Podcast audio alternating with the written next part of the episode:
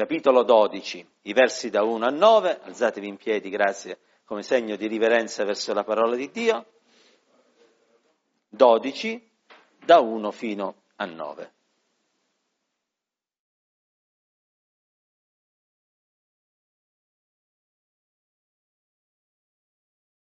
Gloria al Signore. A Dio vada la gloria. Amen. Queste sono le leggi e le prescrizioni che avrete cura di osservare nel paese che il Signore, il Dio dei tuoi padri, ti dà perché tu lo possegga tutto il tempo che vivrete nel paese. Distruggerete interamente tutti i luoghi sugli alti monti, sui colli e sotto ogni albero verdeggiante, dove le nazioni che state per scacciare servono i loro dei. Demolirete i loro altari e spezzerete le loro statue, darete alle fiamme i loro idoli da starte, abbatterete le immagini scolpite dei loro dei e farete sparire il loro nome dai quei luoghi. Non farete così riguardo al Signore Dio vostro, ma lo cercherete nella sua dimora, nel luogo che il Signore, il vostro Dio, avrà scelto tra tutte le vostre tribù per mettervi il suo nome. Là andrete. Là porterete i vostri olocausti, i vostri sacrifici, le vostre decime, quello che le vostre mani avranno prelevato, e le vostre offerte votive, le vostre offerte volontarie, i primogeniti dei vostri ermenti e delle vostre greggi. Là mangerete davanti al Signore vostro Dio e vi rallegrerete voi e le vostre famiglie, godendo di tutto ciò a cui avrete messo mano e con cui il Signore, il vostro Dio, vi avrà benedetti. Non farete come facciamo oggi qui dove ognuno fa tutto quello che gli pare bene, perché finora non siete giunti al riposo e all'eredità che il Signore, il vostro Dio, vi dà. Amen. Gloria al Signore. Accomodatevi pure, gloria a Dio. Questo passo, che fa parte appunto del Deuteronomio, è un passo importante. Eh, abbiamo visto altre volte che il Deuteronomio altro non è se non la ripetizione della legge di Mosè. Perché fu necessario che Mosè facesse questo discorso? Perché ormai la precedente, o meglio, sì, la precedente generazione era passata. 40 anni nel deserto avevano fatto sì che tutti quelli che erano usciti dall'Egitto, eccetto Giosuè, Caleb e Mosè che era lì presente, eh, fossero morti.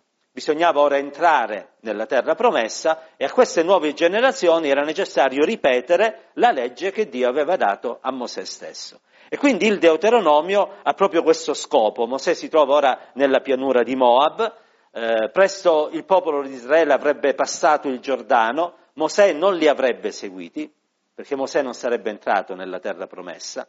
E proprio per questo ha a cuore il desiderio che questo popolo, nell'udire per le ultime volte la sua voce, si ricordi di ciò che Dio aveva detto sul monte e questo popolo potesse così rimanere fedele al Signore. Mi sembra un po' di sentire le parole di Pietro che scrivendo la sua seconda epistola diceva so che presto dovrò lasciare questa mia tenda, si riferiva al suo corpo, come il Signore nostro Gesù Cristo mi ha fatto sapere e per questo mi impegnerò affinché dopo la mia partenza abbiate sempre modo di ricordarvi di queste cose. Il Deuteronomio è quindi una ripetizione della legge, le parole più frequenti sono ricorda e non dimenticare. Ricorda e non dimenticare. Ricorda e non dimenticare. Perché quel popolo doveva imprimere nel suo cuore tutto quello che il Signore gli aveva detto per metterlo in pratica. E in questo passo notiamo che ci sono due comandi opposti. Il primo è quello di distruggere tutto ciò che riguarda il paganesimo. Il secondo è quello che invece di costruire, di adorare il Signore nella casa che il Signore stesso avrebbe stabilito. Ora, voi sapete bene che per il popolo di Israele eh, non c'era una vera e propria casa del Signore, perché ancora erano un popolo nomade, erano un popolo che non si erano stabiliti nella terra promessa, ma Dio aveva ordinato la costruzione del tabernacolo. E quello che era una sorta di chiesa ambulante, eh, un prototipo tipo Ikea, eh, era stato utilizzato in modo tale da poter celebrare il Signore man mano che si spostavano nel deserto, montavano e smontavano, montavano e smontavano. E questo permetteva a, a, questo popolo di avere sempre un tempio a disposizione, ovunque si trovavano.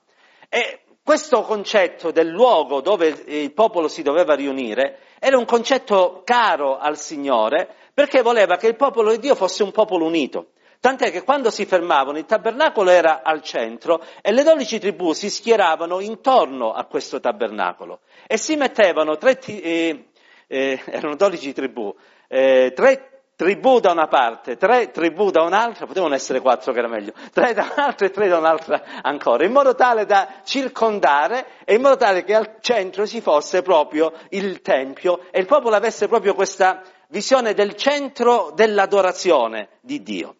E questa sera abbiamo letto proprio che il Signore disse, mi raccomando, quando voi entrerete nel possesso che io, nel paese che io vi darò, voi dovete andare nella mia casa per cercare la mia faccia.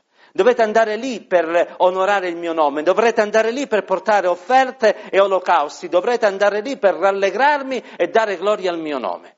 Sì, perché il popolo di Dio è un popolo innanzitutto unito. Nei Proverbi 18, verso 1 dice, lo leggo, chi si separa dagli altri cerca la sua soddisfazione. Quando qualcuno si allontana per fare di testa propria è solo perché vuole, vuole perseguire i propri interessi e i propri scopi. Ma noi abbiamo un interesse e uno scopo, e questo interesse e scopo è quello di lodare il Signore. Per questo siamo riuniti qui stasera, perché abbiamo questo unico desiderio di celebrare il nome di Dio e lo vogliamo celebrare perché desideriamo vedere la gloria del Signore manifestata in mezzo a noi. Noi lo sappiamo che Dio non è rinchiuso qua dentro, lo sappiamo bene, ma sappiamo anche che questo è un luogo dedicato e consacrato al Signore. E crediamo che in questo luogo il Signore è presente perché, verso famoso, dove due o tre sono riuniti nel mio nome, disse Gesù, lì c'è la mia presenza. E allora questo stare insieme stasera per cercare il nome del Signore è qualcosa che eh, deve spingerci ad aspettarci di vedere la gloria di Dio manifestata. Perché quando il popolo di Dio si riunisce, il Signore opera e opera in funzione della fede del popolo che lo celebra e lo cerca. Per Davide, che era un uomo che aveva una casa molto bella, la casa di Dio era la cosa più bella che esistesse. Tant'è che lui decise di fare una casa al Signore proprio pensando alla sua condizione. Lui diceva, io abito in una casa fatta di legno o di cedro. Possibile che il Signore se ne deve stare in una tenda? No, io gli farò una casa. Dio gli disse, guarda, io non abito in una casa fatta da mano d'uomo, però apprezzo quello che tu dici. E io ti benedirò, tu non la costruirai, tuo figlio lo farà perché le tue mani sono macchiate di sangue, ma ho apprezzato tutto questo. E quando quella casa venne edificata e Salomone elevò la preghiera di dedicazione, se vi ricordate, la gloria di Dio scese su quella casa. Perché il popolo di Dio riunito che celebra il Signore fa rallegrare il cuore di Dio. E Dio è un Dio generoso, un Dio a cui piace benedire, un Dio a cui piace spandere il suo spirito sua, sui suoi credenti. E noi stasera vogliamo dire, Signore, ci siamo riuniti, ci siamo proposti di fare questa riunione di preghiera perché vogliamo vedere la tua gloria che scende in mezzo a noi e che si manifesta riempiendoci e facendoci traboccare della tua gioia e della tua presenza. La, la preghiera elevata nella presenza di Dio è qualcosa di bello. Per questo noi bramiamo la casa del Signore. Non perché pensiamo che Dio sia rinchiuso qua, ma perché per noi, come per Davide, eh, o meglio, come per i figli di Core, un giorno nei cortili del Signore vale più che mille altrove. Perché io preferirei, dicevano questi cantori, stare sulla soglia della casa del mio Dio che abitare nel, nelle, nelle tende degli empi. Perché questo desiderio? Innanzitutto perché nella casa del Signore c'è la benedizione, o no? Quando noi siamo riuniti nella casa del Signore siamo benedetti. E questa benedizione è quella che arricchisce la nostra vita. E noi vogliamo dire, Signore, stasera benedicici, benedicici in modo glorioso, perché vogliamo uscire da questo luogo con la tua approvazione sulla nostra vita. Signore, vogliamo sentire il fuoco tuo che arde dentro i nostri cuori. La casa del Signore non solo è un luogo di benedizione, ma è anche un luogo di riposo. Noi abbiamo lasciato probabilmente tanti problemi fuori da questo luogo e li vogliamo deporre ai piedi del Signore. E vogliamo dire, Signore, nei problemi della mia vita, della mia famiglia, nei pensieri che affliggono la mia mente, stasera voglio dire, metti tu la tua mano, perché io credo che tu puoi fare quello che io finora non sono stato capace di fare. Perché quando la mano di Dio si stende, Egli è potente a fare ogni cosa, anche quella che noi pensiamo che sia impossibile. Perché, come disse Dio ad Abramo, nulla è difficile o impossibile per il Signore. E quindi questa casa è una casa preziosa per noi, non perché è un luogo a cui siamo affezionati da un punto di vista fisico, ma perché sappiamo che Dio benedice, che Dio opera, sappiamo che in questo luogo eh, si, c'è la presenza del Signore e c'è la eh, divisione di quel pane celeste che Egli ancora oggi continua a dare ai Suoi figli, la parola di Dio. Veniamo nella casa del Signore perché vogliamo essere cibati.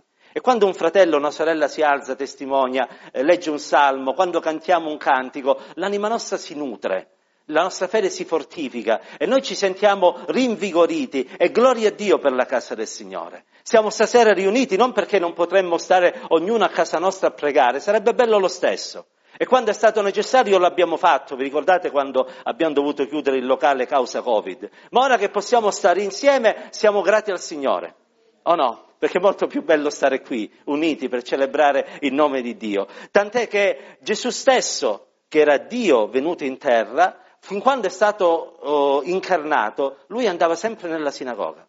In Luca capitolo 4 verso 16 è scritto che si recò a Nazareth dove era stato allevato e come era solito, come era solito, entrò in giorno di sabato nella sinagoga.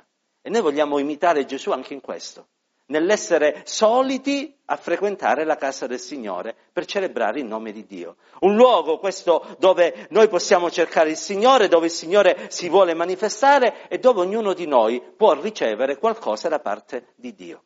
Perché in questo passo è scritto che eh, lì porteremo i nostri olocausti, i nostri sacrifici, le nostre decime, eh, quello che le nostre mani avranno prelevato e noi stasera non siamo qui né con agnelli né con soldi né con altro, noi stasera siamo qui con il nostro cuore che è sparso davanti a Lui e io penso che nello spandere il nostro cuore noi troveremo riposo e risposte.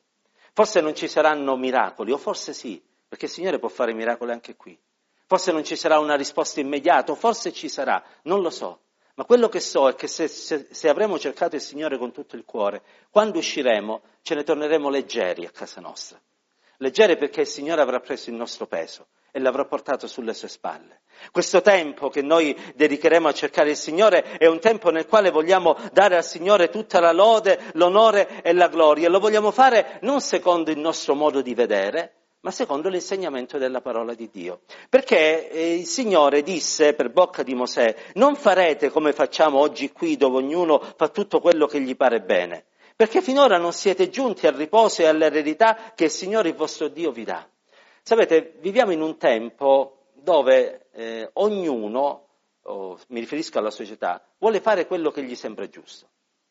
Tant'è che le persone dicono, se non è giusto non lo faccio, se è giusto lo faccio. Il problema è quando questo sentimento entra anche nell'ambito cristiano. Eh, penso che vi sarà capitato con alcuni religiosi, soprattutto quelli che professano la religione più diffusa nella nostra nazione, sentirvi dire sì, hai ragione in quello che dici, io infatti non lo condivido e non lo faccio, vado sì nella mia chiesa, ma queste cose non le faccio. Ognuno pensa di poter scegliere ciò che può fare e ciò che non, non deve fare. Ma il Signore ci dia grazia di ricordarci che noi dobbiamo praticare tutta la parola di Dio e non possiamo scegliere quello che ci piace e quello che non ci piace, perché noi dobbiamo praticare tutta la parola di Dio. Uno dei tempi più tristi del popolo di Israele è stato il tempo dei giudici. Era un tempo nel quale cadevano in basso, invocavano il Signore, il Signore mandava il liberatore, eh, vedevano la gloria di Dio, ricadevano in basso, pregavano il Signore, il Signore mandava il liberatore, eh, vedevano la gloria di Dio, ricade- eccetera, eccetera, eccetera. Per due volte in quel libro è scritto, uno è l'ultimo verso del libro, uno è nel capitolo 17, ognuno faceva quello che gli pareva bene, perché non c'era un re in Israele. Noi ce l'abbiamo un re, sì, chi è questo re? È Gesù, il figlio di Dio, il re dei re, il signore dei signori. E se abbiamo un re non possiamo fare quello che ci sembra giusto o quello che ci pare, dobbiamo fare quello che lui ci comanda. E il Signore ci ha detto che dobbiamo stare insieme per cercare la sua faccia. Il Signore ci ha detto che dobbiamo andare a Gerusalemme, attendere l'adempimento della promessa. E questa sera questo luogo può diventare la nostra Gerusalemme, può diventare il nostro alto solaio, può diventare il luogo dove lo Spirito di Dio scende e ci battezza tutti quanti. E cominciamo a parlare in lingue nuove secondo che lo Spirito ci, sarà, ci darà di esprimere. Questo luogo può diventare la nostra Antiochia, dove lo Spirito di Dio parla e qualcuno viene chiamato per un servizio particolare o speciale. Questo luogo può diventare il il cortile dove Pietro predicò e magari possiamo vedere presto tante anime che entrano per celebrare il nome di Dio. Sapete, nulla è impossibile al Signore. Se tu credi, disse Gesù sorelle, a una delle due sorelle di Lazzaro, se tu credi, tu vedrai la gloria di Dio. E io spero che stasera tutti quanti noi crediamo, in modo tale che tutti quanti noi possiamo vedere la gloria di Dio. Se hai dei problemi, prega il Signore, invocalo, cercalo con tutto il cuore, metti la cosa nelle mani di Dio e lascia fare a Lui, e Lui farà, secondo la sua volontà. Se hai bisogno di essere riempito di, o riempita di Spirito Santo, invoca la Pentecoste. E se sei salvato o salvato, il Signore ti battezza. Se non lo sei, invoca la salvezza. Il Signore prima ti salva e poi ti battezza con lo Spirito Santo.